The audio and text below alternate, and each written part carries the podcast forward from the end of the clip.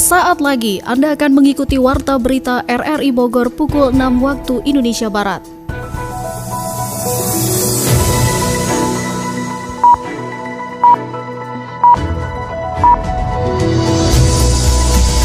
Selamat pagi dan salam jumpa. Kami kembali hadir dalam Warta Berita pagi ini, Selasa 19 Desember 2023. Siaran ini juga dapat Anda dengarkan melalui audio streaming RRI Digital pada perangkat Android Anda, serta dapat Anda dengarkan kembali melalui podcast kami di Spotify, Anchor, Potel, dan juga Google Podcast. Berikut kami sampaikan berita utama.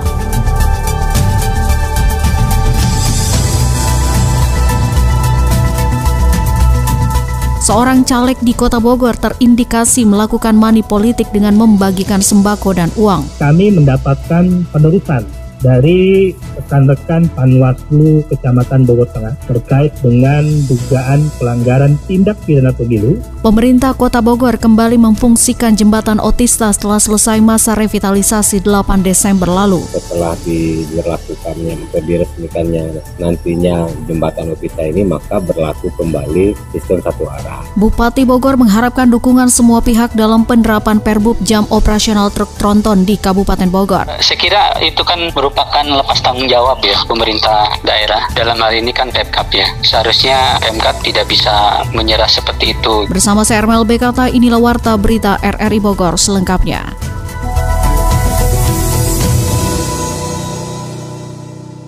Bawaslu Kota Bogor menemukan salah seorang caleg di kawasan Bogor Tengah terindikasi melakukan mani politik dengan membagikan sembako dan uang kepada warga. Berdasarkan aturan caleg yang terbukti bersalah dapat dikenai pelanggaran pidana pemilu dengan ancaman hukuman 4 tahun penjara. Selengkapnya dilaporkan oleh Sony Agung Saputra. Sentra Penegakan Hukum Terpadu Gakumdu Kota Bogor memproses dugaan pelanggaran mani politik dari caleg di kawasan Bogor Tengah. Komisioner Bawaslu Kota Bogor Firman Wijaya menjelaskan salah seorang seorang caleg di kawasan Bogor Tengah terindikasi melakukan mani politik dengan membagikan sembako dan uang kepada masyarakat. Panwascam Bogor Tengah meneruskan laporan tersebut ke Bawaslu Kota Bogor untuk dibahas dan dikaji secara aturan hukum baik formal atau material di Sentra Gakumdu. Saat ini Sentra Gakumdu mengambil sikap bahwa kasus tersebut memenuhi dugaan material dan formal sehingga dilimpahkan ke aparat kepolisian untuk dilakukan penanganan oleh aparat penegak hukum. Update yang masuk ke kami, kami mendapatkan penerusan dari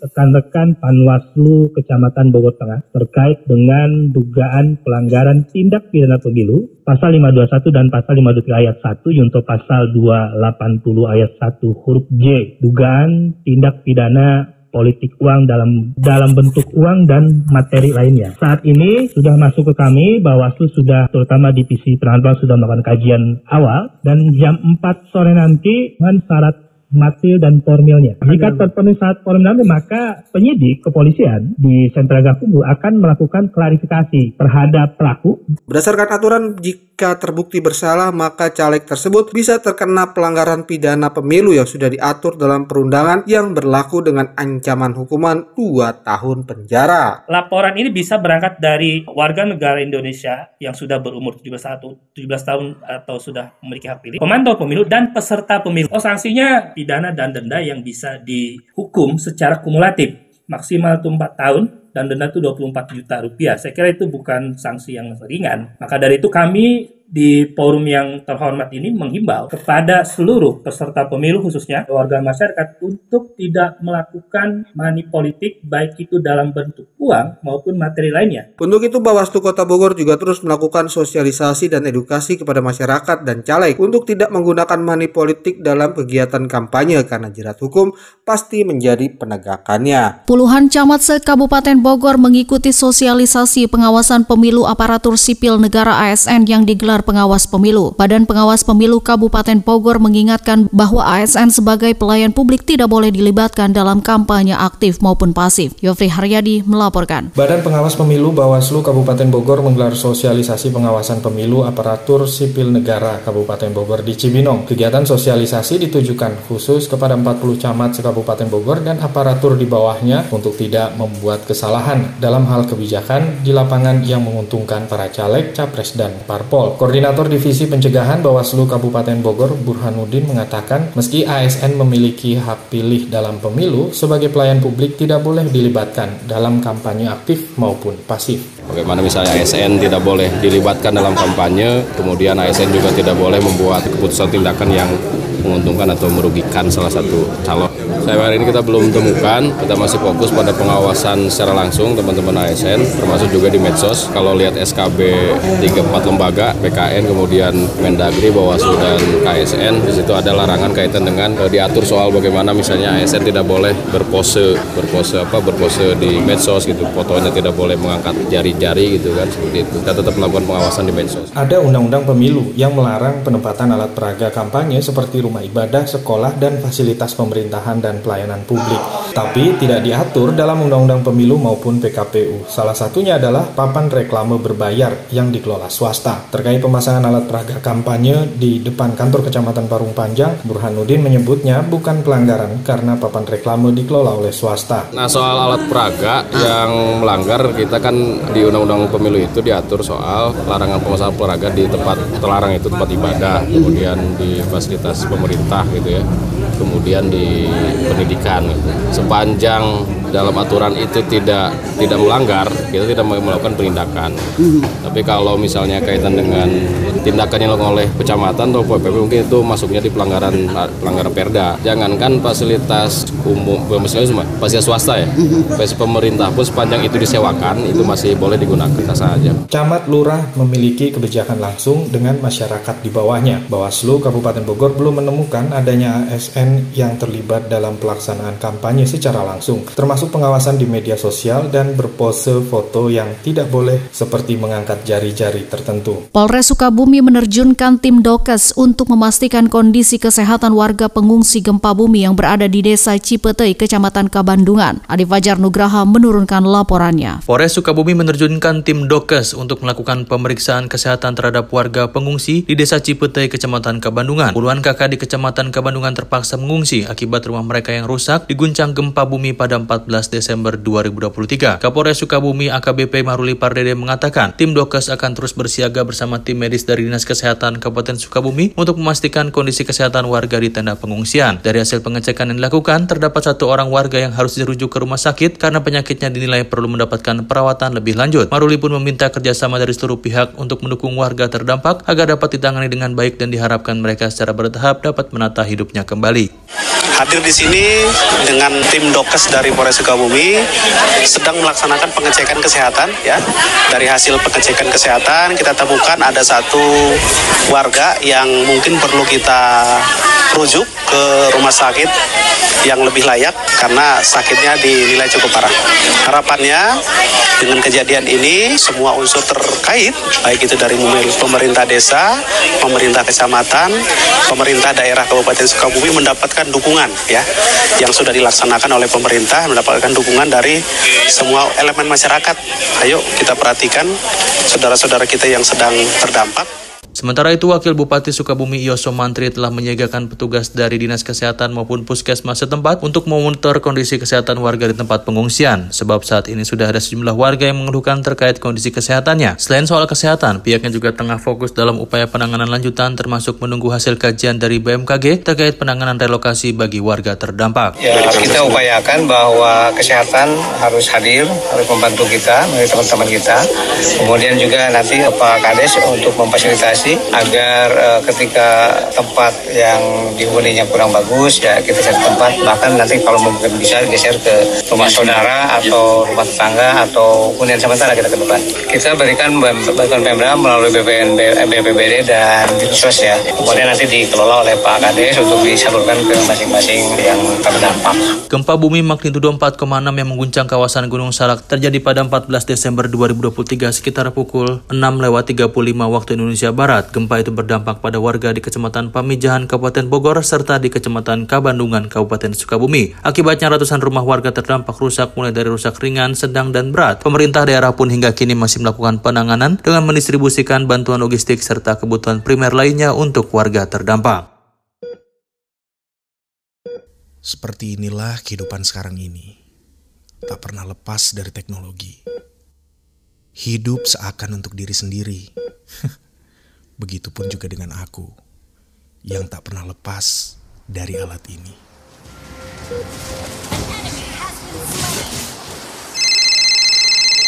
Halo, Nak. Ya lo ibu, ibu gimana sih? Kan aku lagi main game nih, jangan ditelepon dulu lah. Ibu pengen tahu kabar kamu, Nak, di sana. Gimana kabar kamu? Kuliah kamu? Baik-baik aja bu. Ah, lagian aku udah gede, ngapain sih ditanya-tanya? Ah, ganggu aja. Aku lagi jalan nih mau ke kosan. Udah ya, nanti aja teleponnya. Ya udah hati-hati ya, Nak. Kabarin ibu kalau udah sampai. Bawel. Di mana pun dan kapan pun aku berada, alat ini yang selalu bersamaku. Hingga akhirnya, aku pun diingatkan.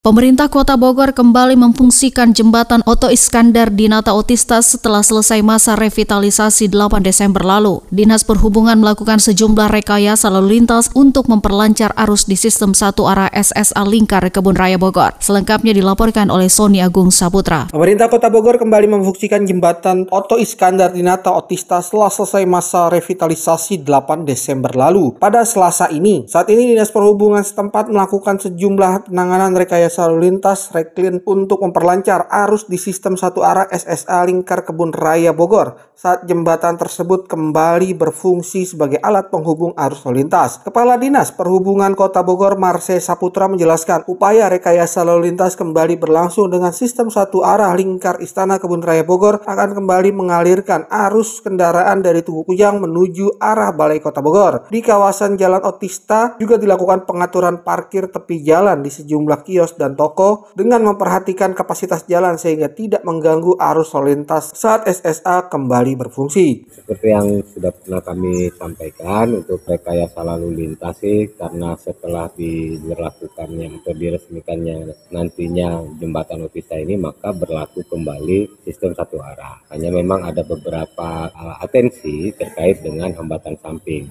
Pertama, mulai dari jalan uh, dari Tugu Kujang sampai dengan titik jembatan tidak ada parkir, tidak ada titik parkir di situ. Yang kedua, mulai dari titik setelah jembatan dari titik Warung Bogor sampai dengan Jalan Roda atau Lawang uh, Surken itu kita membuat beberapa pola parkir. Dari titik Warbo sampai dengan titik Rambu pertama kami itu akan kita berlakukan uh, 45 derajat parkir. Tapi dari titik Rambu pertama sampai dengan Jalan Roda itu akan diberlakukan 0 derajat, artinya searah searah jalan. Sementara itu untuk membatas jalan berupa water barrier atau traffic juga akan dilakukan pengangkatan dari kawasan pembatas SSA, termasuk merubah rambu dan tanda lalu lintas agar masyarakat bisa kembali mengikuti perangkat yang sudah tersedia. Pulau Jalan sih tidak ada yang berubah ya karena BTM bukan karena otista tapi memang karena untuk melancarkan arus pasca otista. Traffic water barrier dan pembatas jalan semua hari ini kita sudah mulai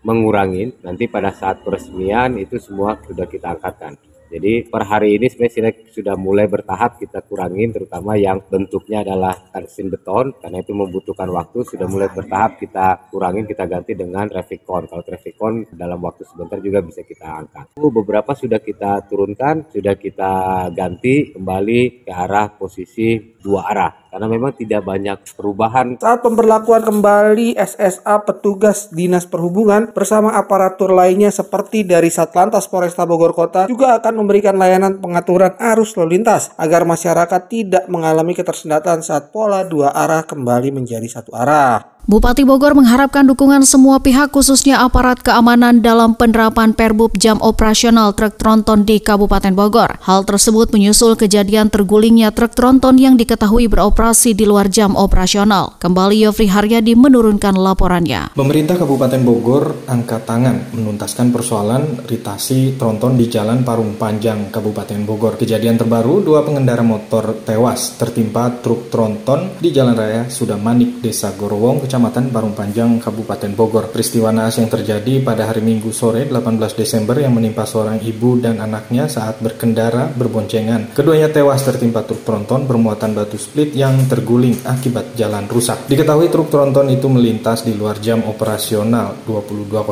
sampai dengan 05.00 waktu Indonesia Barat. Bupati Bogor Iwan Setiawan mengaku salah dalam penerapan perbub jam operasional truk tronton di jalur tersebut. Pihaknya mengharapkan semua pihak khususnya aparat keamanan untuk mendukung penerapan perbub tersebut. Kemarin kami agak keras dikit, kalian kan tahu, dipalangin, pura-pura istirahat. Lebih parah. Makanya ini kita kawal bareng-bareng. Kalau pengennya teman-teman warga udah tutup, kita tutup. Tapi resiko tanggung bareng-bareng kan nggak akan mau. Kemarin kita kosongan tidak boleh masuk Bogor aja udah stuck, dibikin ngunci kan mereka. Ya ini kan kami juga, saya juga tidak boleh dong saya dijadikan peluru sendiri. Aparat semua juga bantu kami dong. Per dong. Masa saya dengan disub doang?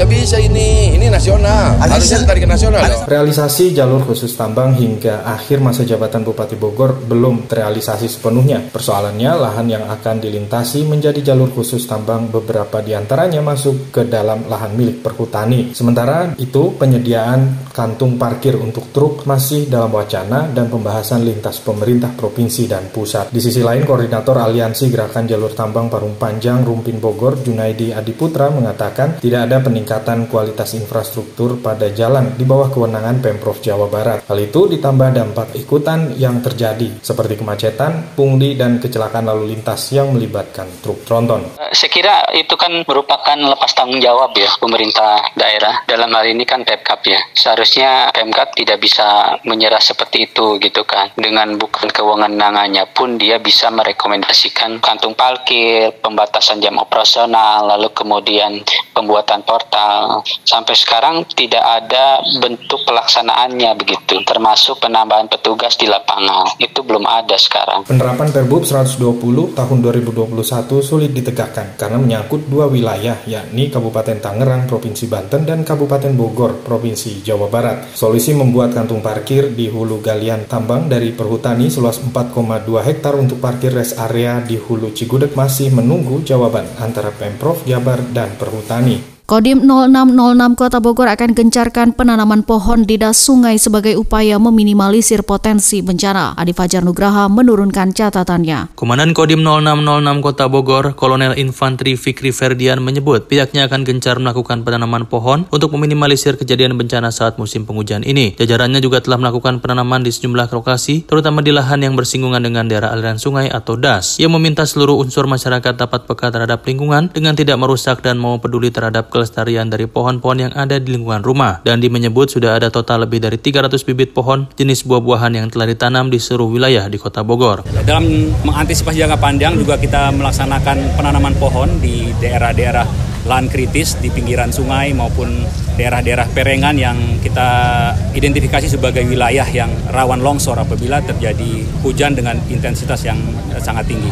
Jadi setiap uh, wilayah sudah digelar relawan-relawan, ada dari Tagana, dari Satgas Ciliwung dalam hal ini untuk memastikan bahwa kondisi aliran sungai itu dalam keadaan bersih sehingga setiap saat apabila intensitas hujan sangat tinggi itu bisa terhindar dari banjir yang meluap. Sementara itu, Kepala Pelaksana BPBD Kota Bogor Hidayatullah memetakan seluruh wilayah di enam kecamatan memiliki potensi bencana yang beragam, terlebih di wilayah Kecamatan Bogor Selatan. Dinilai kerawanannya sangat tinggi karena secara geografis, wilayah tersebut berbukit dan dekat dengan wilayah pegunungan. Jadi kalau bicara hampir tersebar di enam kecamatan ya, tapi memang melihat kondisi kontur itu wilayah Bogor Selatan. Bogor Selatan ini konturnya begitu berbukit sehingga memang uh, tanah longsor itu sering kerap jadi dan juga daerah-daerah di wilayah lain yang memang yang bersinggungan dengan aliran sungai. Terdapat tiga kegiatan besar yang menjadi fokus dalam menghadapi potensi bencana. Pertama, membersihkan saluran air baik di perkampungan, perumahan, kawasan sungai, atau tempat yang sudah diidentifikasi terjadi gangguan ketika hujan. Kedua, melakukan kegiatan bersih-bersih di wilayah ketika turun hujan terutama di kawasan pasar yang dikhawatirkan menutup saluran air. Serta ketiga, melakukan penanaman pohon, utamanya di daerah yang berpotensi rawan longsor. Anda tengah mendengarkan Warta Berita RRI Bogor. Warta Ekonomi Menteri Perdagangan Zulkifli Hasan memastikan ketersediaan stok barang pokok menjelang Natal dan Tahun Baru. Jepang meluncurkan dana 500 triliun rupiah lebih untuk investasi di negara-negara di ASEAN, termasuk Indonesia. Warta ekonomi selengkapnya disampaikan oleh Adi Fajar Nugraha. Menteri Perdagangan Zulkifli Hasan memastikan stok barang pokok atau BAPOK menjelang Natal dan Tahun Baru mempunyai suplai yang banyak. Karena itu ia meminta masyarakat tidak usah khawatir karena stok bahan pokok dalam kondisi yang aman. Ia mengungkap saat ini harga komoditas seperti cabai berangsur turun dari Rp120.000 per kilogram menjadi rata-rata Rp50.000 per kilogram. Ia pun meminta masyarakat untuk tidak khawatir dan tidak belanja berlebihan karena stok barang pokok cukup dan aman. Jika masyarakat panik dan membeli barang komoditas secara berlebihan, maka akan rawan terjadi kenaikan kembali karena permintaan yang tinggi. Zulhas mengatakan pemerintah telah mengantisipasi agar pasokan dan harga barang pokok tetap stabil menjelang Nataru. Salah satunya Zulhas meminta kepada pemerintah daerah untuk membantu transportasi agar harga bapok tidak terlalu mahal. Di peringatan 50 tahun hubungan dengan kawasan ASEAN, Jepang meluncurkan sederet komitmen investasi, jumlahnya mencapai 500 triliun rupiah lebih untuk negara-negara di ASEAN termasuk Indonesia. Hal ini diungkapkan oleh Menteri Luar Negeri Retno Marsudi saat memaparkan hasil pertemuan KTT perayaan 50 tahun ASEAN Jepang. Retno memaparkan inisiatif investasi yang pertama adalah untuk program pengenalan budaya dengan nilai komitmen mencapai 105,5 juta US dollar atau sekitar 1,63 triliun rupiah. Inisiatif investasi yang kedua adalah ASEAN Japan Co-Creation Initiative for the Next Generation Automotive Industry alias investasi untuk industri otomotif canggih di masa depan khususnya kendaraan listrik. Jepang menyiapkan 1 miliar US dollar dolar atau sekitar 15,34 triliun rupiah untuk hal tersebut. Yang terakhir ada juga inisiatif investasi Co-Creation for Common Agenda Initiative. Retno menyebut inisiatif investasi ini diyakini akan meningkatkan kolaborasi dan investasi di bidang konektivitas, perubahan iklim, penguatan UMKM, dan pengembangan perusahaan rintisan atau startup. Retno juga mengatakan hasil KTT ASEAN Jepang juga menerbitkan Plan of the Joint Vision Statement. Dokumen ini memuat 130 kerjasama dari tiga pilar utama di Joint Vision Statement. Beberapa kerjasama prioritas yang menjadi kepentingan Indonesia juga dimasukkan di dalam dokumen tersebut, antara lain penguatan konektivitas melalui investasi infrastruktur hingga percepatan transisi energi dengan penyediaan pembiayaan yang terjangkau untuk mencapai net zero emission. Kemudian ada juga dukungan pengembangan ekosistem baterai kendaraan listrik untuk memperkuat rantai pasok global, dukungan bagi pengembangan UMKM serta operasionalisasi ASEAN Center for Public Health Emergency and Emerging Disease di Indonesia.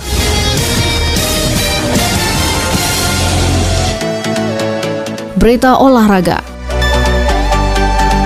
Komite Olahraga Masyarakat Indonesia Kormi Kota Bogor telah menggelar rapat kerja Raker 2023 dengan tema Road to Porprov 2024 beberapa waktu lalu. Ketua Kormi Kota Bogor Zainul Mutaki mengatakan rapat kerja ini digelar untuk merumuskan program ke depan kaitan dengan tugas, fungsi, dan tanggung jawab dari Induk Olahraga Inorga serta para pegiat olahraga. Dalam rapat kerja ini dibahas beberapa hal program ke depan, salah satunya adalah persiapan Festival Olahraga Masyarakat Provinsi Jawa Barat di tahun 2024 mendatang. Zainul Mutaki Yakin juga menjelaskan Forprov Jawa Barat yang rencananya bakal digelar di Bekasi Raya dan beberapa daerah lainnya menjadi bahasan utama dalam raker tersebut. Walaupun masih ada kekurangan, tetapi insya Allah tahun depan akan kita perbaiki supaya penyelenggaraan baik dari sisi kualitas maupun kuantitas ini akan jauh lebih baik sehingga Kota Bogor bisa lebih dirasakan keberadaannya oleh masyarakat khususnya para pegiat olahraga dan juga Kota Bogor bisa lebih dikenal oleh masyarakat luas khususnya di wilayah Kota Bogor dan yang dikenal tidak hanya Polri saja tetapi juga inorga-inorga yang selama ini tersebar uh, di seluruh wilayah Kota Bogor. Saat ini Zainul Mutakin berharap saat Forprov 2022 timnya bisa menempati urutan keempat. Ke depan diharapkan Kormi Kota Bogor bisa menembus posisi tiga besar. Untuk mewujudkan mimpi itu dalam rapat kerja dibahas pelaksanaan Festival Olahraga Kota Bogor atau Forkot yang baru saja digelar. Evaluasi dari para inorga masuk dalam pembahasan. Sementara itu Kadispora Kota Bogor Taufik berharap dalam rapat kerja bisa menghasilkan sebuah ide atau gagasan untuk mewujudkan target Kormi Kota Bogor meraih posisi tiga besar di pentas Forprov 2024. Selain itu, Taufik juga memberikan apresiasi kepada Kormi Kota Bogor yang terus melanjutkan komitmennya untuk mengajak warga hidup sehat dengan berolahraga. Kan Kormi ini mewadahi berbagai kegiatan olahraga berbagai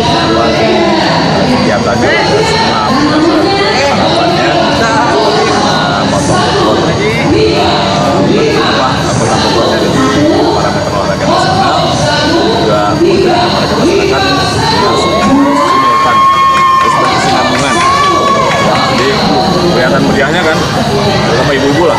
Jadi emang ini membuktikan bahwa olahraga ini hanya penting. Tanpa manusia karena menjaga kebugaran. Menurut Taufik, semua inorga menjadi andalan dan Kormi semakin optimis setelah ada pegiat olahraga nantinya bisa meraih medali emas di Festival Olahraga Nasional di Palembang. Debut Raja Nainggolan membuat Bayangkara FC memutus rekor 16 pertandingan tanpa meraih kemenangan di Liga 1 2023-2024. Raja Nainggolan direkrut Bayangkara FC saat jendela transfer tengah musim. Meski tiba di Indonesia sejak pekan pertama Desember, pemain berpaspor Belgia itu batal debut saat Bayangkara FC menahan PMS Makassar. Pemain yang pernah berkostum AS Roma dan Inter Milan ini baru debut saat melawan Persita Tangerang pada pekan ke-23 Liga 1 di Stadion Patriot pada hari Minggu kemarin. Dalam pertandingan tersebut, Raja Nainggolan Nainggolan tampil dari bangku cadangan pada babak kedua menggantikan Muhammad Ragil. Hadirnya Nainggolan memberikan dampak positif. The Guardian bisa menambah dua gol pada babak kedua setelah sebelumnya unggul 1-0 melalui gol Anderson Sales pada menit ke-27. Menjelang laga bubar, Junior Brandau cetak dua gol tambahan pada menit ke-84 dan 90. Kemenangan telak 3-0 atas Persita membuat Bayangkara FC meraih kemenangan pertama setelah 17 pertandingan Liga 1. Sebelum menang atas Persita, Bayangkara FC hanya meraih 8 kali imbang dan menelan 8 kali kekalahan. Kemenangan terakhir Bayangkara sebelum menang pada pekan ke-23 ketika menang tipis 1-0 atas Persita di matchday ke-6 awal Agustus lalu.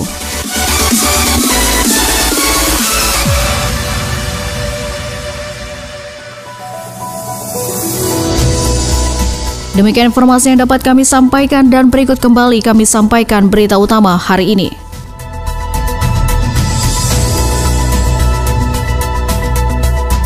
Seorang caleg di kota Bogor terindikasi melakukan money politik dengan membagikan sembako dan uang.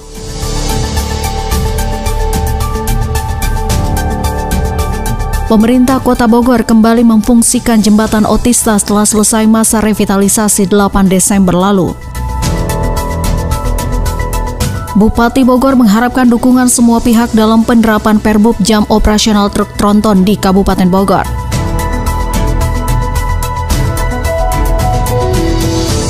Saudara siaran ini dapat Anda dengarkan kembali melalui podcast kami di Spotify, Anchor, Potel, dan juga Google Podcast. Mewakili kerabat kerja yang bertugas hari ini, saya Ermel Bekata mengucapkan terima kasih dan selamat pagi.